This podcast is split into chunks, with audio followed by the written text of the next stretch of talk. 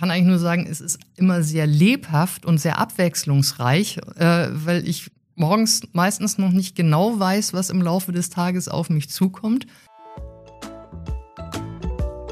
Mein heutiger Gast ist Inga. Sie ist Inklusionsbeauftragte bei der Aquinet. Ich spreche mit ihr in zwei Teilen über das Thema Inklusion und Diversität. Los geht's heute mit dem Thema Inklusion. Viel Spaß beim Hören.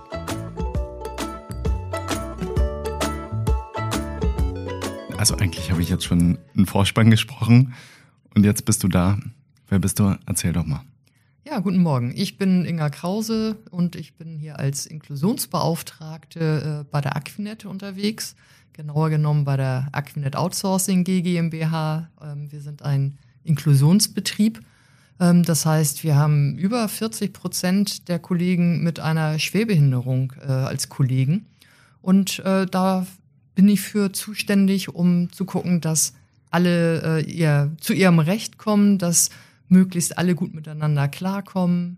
Äh, wenn jemand Unterstützung benötigt, ähm, helfe ich dabei, diese Unterstützung zu bekommen, sei es in der Kommunikation mit Kollegen, Kolleginnen und Führungskräften. Wenn es etwas zu beantragen gibt, auch mit Ämtern unterstütze ich bei diesen Anträgen, äh, sodass möglichst alles ja zur Zufriedenheit aller läuft. Und wenn es im, im Arbeitsprozess irgendwas gibt, ähm, was nicht so gut läuft, dann kann jeder und jeder auf mich zukommen, egal ob mit Handicap oder ohne.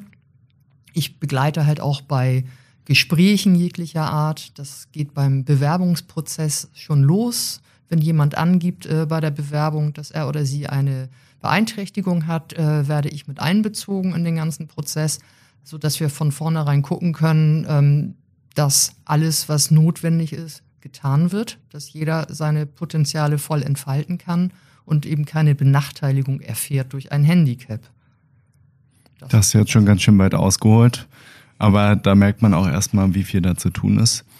Ähm, wenn ich jetzt äh, nochmal zurück, Inklusion, was heißt denn das eigentlich? Wir haben nämlich gerade im Vorgespräch schon darüber gesprochen, dass ich ähm, so ein Problem habe, mit dem Brodeln beim Kochen von Nudelwasser. Da hast du gesagt, ja, ist doch perfekt, ist doch genau das richtige Beispiel für Inklusion. Warum? Das ist ein, ja, ein Mini-Beispiel für Inklusion, dass jeder und jede irgendwelche ja, Besonderheiten mitbringt, äh, Spezialitäten hat, auf irgendwas ganz sensibel reagiert oder irgendwas nicht so gut kann und man gemeinsam gucken muss, wie kann das im Alltag bestmöglich ja behoben werden, ausgeklammert werden, so dass niemand einen Nachteil davon hat sodass, wenn ich weiß, dass du das nicht gut hören kannst, ich mich nicht wundert, falls wir mal gemeinsam was kochen sollten, dass du beim brodelnden Nudelwasser einfach das Weite suchst. Wenn ich vorher davon weiß, dann ist das für mich ganz normal und sag, okay, ich kümmere mich jetzt einfach um das Nudelwasser und du kannst dann ja die Tomatensauce anrühren, sodass man das so gut aufteilt, dass für alle was dabei ist. Mhm. Okay, jetzt gibt's ja zwei Ebenen im Prinzip. Also einmal arbeite ich schon irgendwo, dann habe ich vielleicht ein Handicap oder es kommt sogar eins dazu.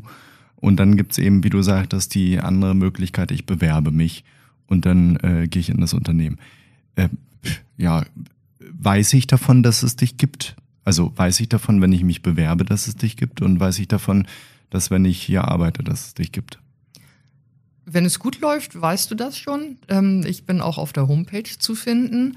Ähm, wir, wir, haben ja einen speziellen Auftritt, wo es eben auch um die Beschreibung geht der Inklusionsbemühungen äh, oder des Inklusionsbetriebes. Da bin ich mit aufgeführt. Ähm, es kann sich auch jeder und jede Interessierte an, an mich wenden, auch vor oder während des Bewerbungsprozesses. Und innerhalb der Firma sollten mich auf jeden Fall die eigenen Gesellschaften kennen, die Kollegen der Gesellschaften. Ähm, und ich tue alles dafür, dass ich noch bekannter werde oder dass das, was ich tue, bekannter wird, um ja jedem auch die Scheu zu nehmen oder sich einfach mit diesem Thema mit auseinanderzusetzen. Wenn ich mich jetzt ähm, bewerbe, dann werde ich eingeladen. Wann habe ich Kontakt mit dir?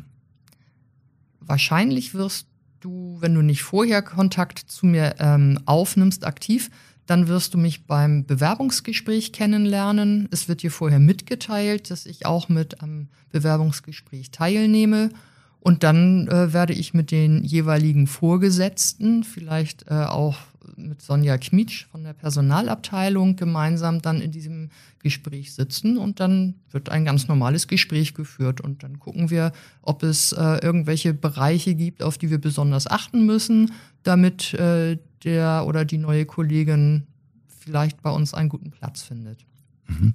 Jetzt arbeite ich hier schon und habe dich schon kennengelernt äh, und du hast mich dabei unterstützt. Wie können wir vielleicht auch gleich nochmal gucken? Da hattest du ja am Anfang schon eine ganze Menge genannt. Ähm, jetzt arbeite ich hier, jetzt habe ich ein Problem. Und ähm, vielleicht ist das ein Problem, womit ich nicht unbedingt jetzt auf alle zugehen möchte. Also ist das denn Umgehen des Vorgesetzten, der Vorgesetzten oder sage ich, oh, da melde ich mich lieber bei Inga, weil da habe ich das Vertrauen, da habe ich vielleicht auch Rechte? Also zu mir kann, wie gesagt, jeder und jede kommen. Ähm, das ist kein Hintergehen, das ist eher ein, ein ähm, Suchen oder Nutzen von mehr Möglichkeiten. Ähm, ich unterstütze auch bei Gesprächen, die vielleicht mit äh, Vorgesetzten anstehen, ähm, um ein bisschen zu moderieren, weil vielleicht nicht jeder die richtigen Worte findet oder erstmal Hemmungen hat, wenn ich irgendwie ein, ein Problem habe, ist es mir unter Umständen auch erstmal unangenehm und es ist eine große Hürde für mich, darüber zu sprechen. Und wenn ich dann schon mal eine verbündete Person an meiner Seite habe, spricht es sich ein bisschen leichter. Und auch ähm, die Vorgesetzten nutzen mich durchaus, auch bei Fragestellungen, wenn sie sagen, Mensch, ich sehe, da geht es jemandem nicht so gut und ich weiß nicht genau, wie ich auf den zugehen kann, wie, wie wir daran gehen können. Dann überlegen wir gemeinsam für diese Situation, welches die nächsten Schritte sein können. Ja, und natürlich auch, ähm, gehe ich mal davon aus, andersrum, Team hat überhaupt keine Berührung mit jemandem mit Handicap, mit einer Behinderung. Ähm, jetzt hat der oder diejenige sich beworben, soll eingestellt werden, aber keiner traut sich wahrscheinlich so richtig zu sagen, dass man keinen Umgang damit kennt jetzt suche ich Rat und was machst du da? Also da kommt jemand äh, offensichtlich mit einer Behinderung, vielleicht einer klar sichtbaren, vielleicht einer, die unsichtbar ist, vielleicht können wir auch da gleich nochmal drauf eingehen. Das muss man sich ja auch unterscheiden. Äh, und jetzt muss das Team ja erstmal auch sozusagen ongeboardet werden oder erstmal da beraten werden. Machst du das auch?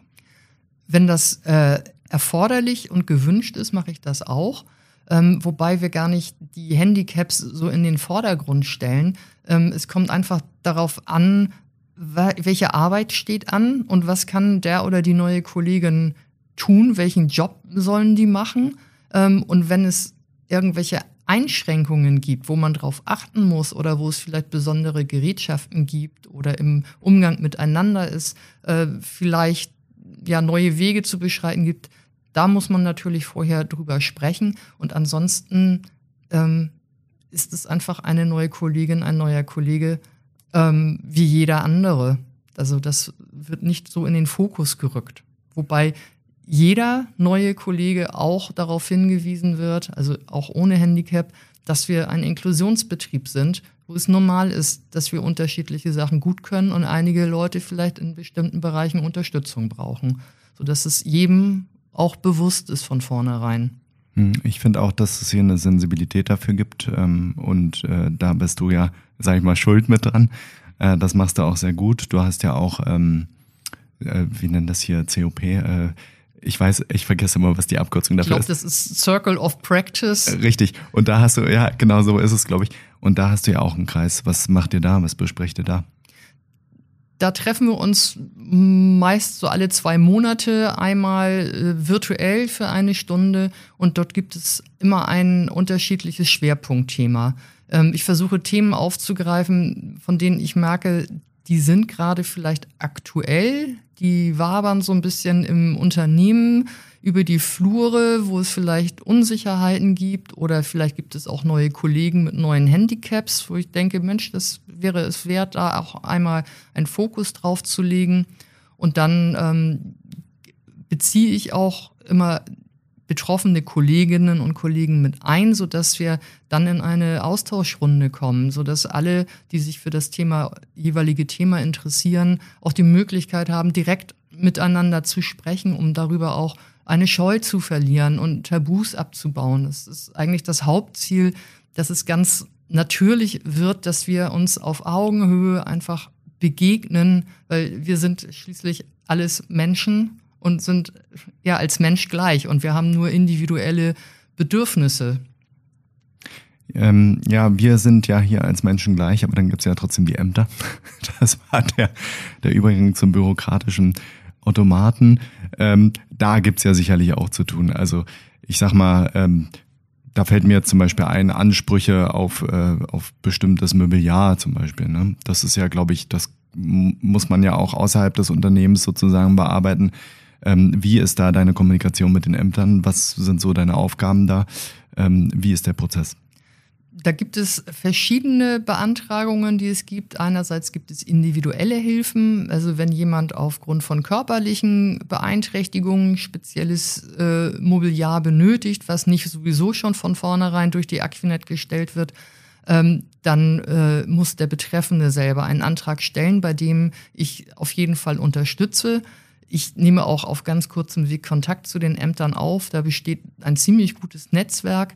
Ich muss auch wirklich das Integrationsamt Hamburg loben. Da hat man tatsächlich immer, findet man ein offenes Ohr, wenn man nicht genau weiß, ähm, was jetzt gut helfen kann. Die werden auch einbezogen, äh, wenn wir wirklich stärkere Probleme haben äh, in der Integration im Arbeitsprozess, wenn dort neue Probleme auftauchen und wir selber auch nicht die passenden Ideen mehr haben, was wir verändern können, damit es für alle Beteiligten gut läuft, dann kommt jemand vom Integrationsamt mit dazu und äh, guckt nochmal aus einer anderen Perspektive und unterstützt sowohl den Arbeitgeber als auch den Mitarbeitenden und versucht dort einen, einen möglichst ja, guten Weg für alle Beteiligten zu finden.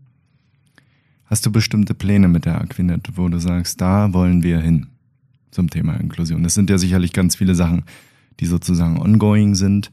Aber würdest du sagen, das ist dein großes Ziel, wo du sagst, da sind wir Vorzeigebetrieb zum Beispiel? Also ich denke schon, dass wir jetzt schon ein Vorzeigebetrieb sind. Einmal ähm, mit der hohen Anzahl von Kolleginnen und Kollegen mit einem Handicap, jedenfalls in den zwei Gesellschaften, die ich jetzt so auch mit vertrete. Mhm. Andere GmbHs dürfen sich da, glaube ich, noch auch ein bisschen eine Scheibe von abschneiden oder brauchen auch noch einen, einen kleinen Schritt dahin, ähm, um sich zu trauen, sich dem noch mehr zu öffnen. Ähm, wir möchten auch immer gerne nach außen strahlen und ähm, anderen Arbeitgebern Mut machen, zu zeigen, ähm, das tut nicht weh, das ist nicht schlimm. Im Gegenteil, das ist eigentlich ein ganz natürlicher Prozess, weil wir bilden die Gesellschaft ab und ähm, auch außerhalb der, der Firmentüren ähm, ist das ein ja, Lernprozess für, für alle Menschen, ähm, einfach gleichberechtigt miteinander umzugehen und jedem seine Chancen zu geben und eher darauf zu gucken, was kann eine Person, anstatt darauf zu gucken, wo ist jetzt die Einschränkung. Weil meistens kommt die Behinderung von außen, dass Kollegen, die ein Handicap haben, eher durch äußere äh, ja, Beeinträchtigungen, nein, durch äußere ähm, Einflüsse beeinträchtigt werden. Hm, ich habe mir das, glaube ich, gestern irgendwo aufgeschrieben in Vorbereitung. Also nicht Menschen mit Behinderung, sondern Arbeit behindert. Ja. Meistens ist es ja wirklich so, ne? Das fängt ja auch mit Barrierefreiheit und äh, was weiß ich an. Wenn du jetzt ein Unternehmen bist was sagt, okay, habe ich gehört, Inge hat mich motiviert. Jetzt will ich damit anfangen. Aber mein Büro, das funktioniert nicht. Da ist die Barrierefreiheit nicht gegeben. Äh, wahrscheinlich muss ich ganz viel Anträge machen. Was ist der erste Schritt, wenn ich sage, damit möchte ich morgen anfangen? Der erste Schritt ist, sich einfach zu trauen und sei es, dass man klein anfängt, vielleicht jemanden äh, in ein Praktikum erstmal äh, aufnimmt mit jemandem, der eine Beeinträchtigung hat und wirklich in kleinen Schritten beginnt. Und es gibt ganz viele Beratungs- und Unterstützungseinrichtungen, auch in Hamburg, die vor allem für Arbeitgebende auch da sind, um diese Hürden zu minimieren. Wenn ich da eine äh, nicht mehr weiter weiß oder vor einer Hürde stehe, dann kann ich dort wirklich anrufen und mir wird sehr, sehr kompetent geholfen. Ich werde also nicht allein gelassen. Und es gibt Netzwerke, in denen ich mich auch sehr tummel, ähm, wo eben verschiedene Arbeitgeber auch zusammenkommen, die sich anfangen, mit diesem Thema äh, vertraut zu machen, so dass man voneinander lernt, dass man dort auch ein Netzwerk aufbaut, wo man Kollegen anrufen kann aus anderen Firmen, die eben auch mit dem Thema befasst sind, ähm, ja, um gemeinsam voranzukommen. Übrigens ist eigentlich jeder Arbeitgeber verpflichtet, eine Inklusionsbeauftragte zu benennen. Das muss nicht immer eine hauptamtliche Person sein. Das kann man an verschiedene andere Aufgabengebiete andocken. Aber jeder Betrieb, der Menschen mit Schwerbehinderungen beschäftigt, sollte eine Inklusionsbeauftragte haben, damit genau diese Themen dort gebündelt werden können. Dass mhm. nicht jeder so für sich alleine das Rad neu erfinden muss, sondern dass man dort eben eine Ansprechperson schafft, die als Multiplikatorin im Unternehmen auch dient. Also wäre ein erster Schritt nicht nur sich zu trauen, sondern jemand zu benennen, der sozusagen die Rolle auch mit einnimmt. Ja, und man muss einfach Verbündete im Unternehmen finden. Also es muss wirklich authentisch sein und es muss wirklich gewollt sein und nicht nur so ein, eine Labelveranstaltung, damit es irgendwie nach außen hin schön aussieht und nach innen hin passiert eigentlich nichts wirklich. Ja klar, das merkt man auch bei uns, finde ich, ganz stark, dass das da wirklich gelebt wird. Also ähm, wie du schon sagtest, meine Angst vor Nudelwasser, ähm, die ist äh, fast, fast viel merkbarer als ähm, die anderen vielen Menschen mit Handicap, die ja einfach wunderbar integriert äh, sind, bei denen man das eigentlich gar nicht merkt, weil das, weil alle Umstände sozusagen so angepasst wurden, dass das gar keine Frage ist. Ja. Nun ist auch nicht jede Schwerbehinderung irgendwie bemerkbar. Mhm. Es gibt organische oder chronische Erkrankungen, da hat man zwar eine Bescheinigung dafür, dass man eine Schwerbehinderung hat, aber das muss sich im Arbeitsleben überhaupt gar nicht auswirken. Das kann höchstens darin bestehen, dass man vielleicht ein paar mehr Arzttermine wahrnehmen muss oder äh, ein bisschen mehr Rehabilitationszeit benötigt, ähm, dass vielleicht Krankheitsschübe kommen und ansonsten gibt es keine Beeinträchtigung. Und mhm. es kann jeden von uns erwischen. Also es ist nichts, äh, was irgendwelche anderen nur angeht, sondern es geht uns alle an und es kann tatsächlich für jeden von uns äh, im Laufe des Lebens dazu kommen, dass wir auch mit einer Einschränkung mit einmal zu tun haben, weil die meisten Behinderungen sind nicht angeboren, sondern werden im Laufe eines Lebens, wie man so schön sagt, erworben. Also die kann man sich irgendwo kaufen. ja.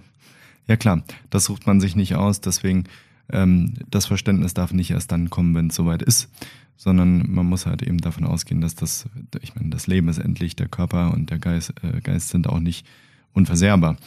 Ähm, wenn wir jetzt mal ein bisschen konkreter in deinen Tag gehen, damit man sich das noch vorstellen kann, äh, was war so der letzte Fall, wo du sagst, das ist sehr stark äh, ein Thema für Inklusion? Also an dem Fall kann man sehen, das und das und das musste gemacht werden. Ähm, da haben wir einen Kollegen oder die Kollegin mit eingeführt. Es ist natürlich schwierig, jetzt ähm, so individuelle Details zu berichten, weil natürlich auch der Schutz der Personen im Vordergrund steht, sodass man nicht irgendwelche Rückschlüsse auf einzelne Personen jetzt ziehen kann. Ähm, aber ich darf vielleicht meinen Kollegen Toni einmal als Beispiel heranführen. Ähm, der hat sich im letzten Jahr bei uns beworben durch meine alten Arbeitszusammenhänge heraus. Ich habe früher beim Integrationsfachdienst äh, gearbeitet und da habe ich meine ehemaligen Kollegen angemorst und habe gesagt, wenn ihr jemanden habt, der irgendwelche IT-Affinitäten hat, gerne mit einem Handicap. Wir suchen Leute und wenn es fachlich passt, nehmen wir gerne jeden auf.